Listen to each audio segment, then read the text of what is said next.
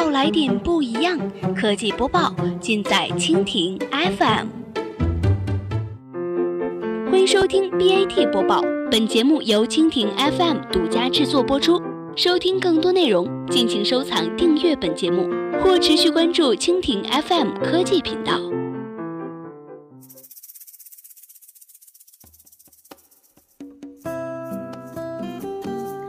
大家好，欢迎收听今天的 BAT 播报。今天呢，我们来关注一下腾讯和网易称霸的游戏行业，谁都没有机会成为第三。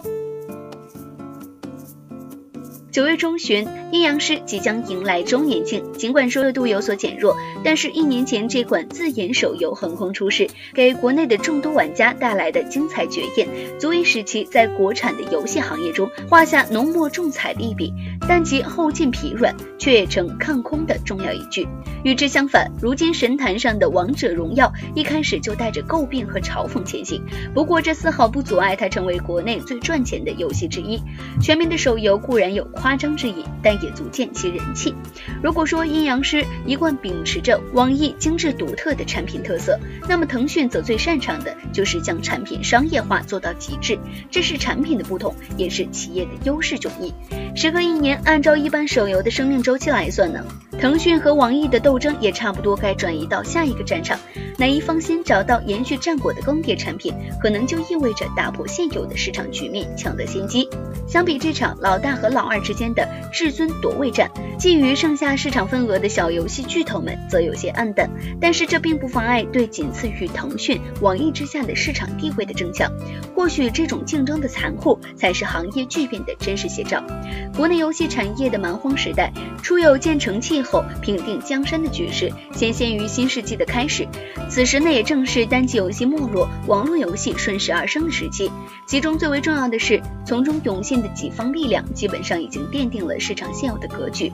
而且他们之间此消彼长、斗转星移，确实可以对应一句老话，叫做“三十年河东，三十年河西”。二零零二年，继网易推出的大话西游和精灵之后，新浪和 NC Soft 成立合资公司经营天堂，搜狐也宣布运营网络游戏骑士 Online。国内三大门户网站全面布局网络游戏，此乃势力之一。在此之前可谓是自成一系。除此之外呢，以九成巨人征途为代表的新晋势力，趁着成天桥的不务正业间隙迅速窜红，同样在游戏市场寻得了一丝立足之地。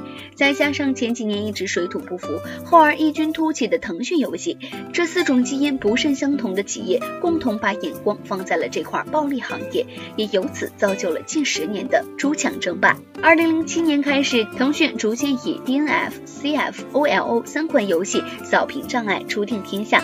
于二零零八年超越网易，并在零九年第二季度超越盛大。短短的时间内实现了三级连跳，成为国内网络游戏的第一，而且现在还维持着绝对优势。老大胜出之后，老二也很快趋于稳定。二零一零年第二季度，盛大居于第二的位置被网易所夺，此后再难翻身。从代理到自研，我国的游戏产业经历了近二十年的风风雨雨，才得以形成当前的两强相对的稳固格局。这有其偶然性，也有其必然性。不过，在这种竞争形势之下，冒出的第三级而分庭抗礼，基本上无望。更为现实的是，生存问题近在眼前。好了，以上就是我们今天节目的全部内容，感谢您的收听。如果你喜欢我们的节目，可以点击屏幕上方的星星来收藏我们的节目。明天同一时间，我们不见不散。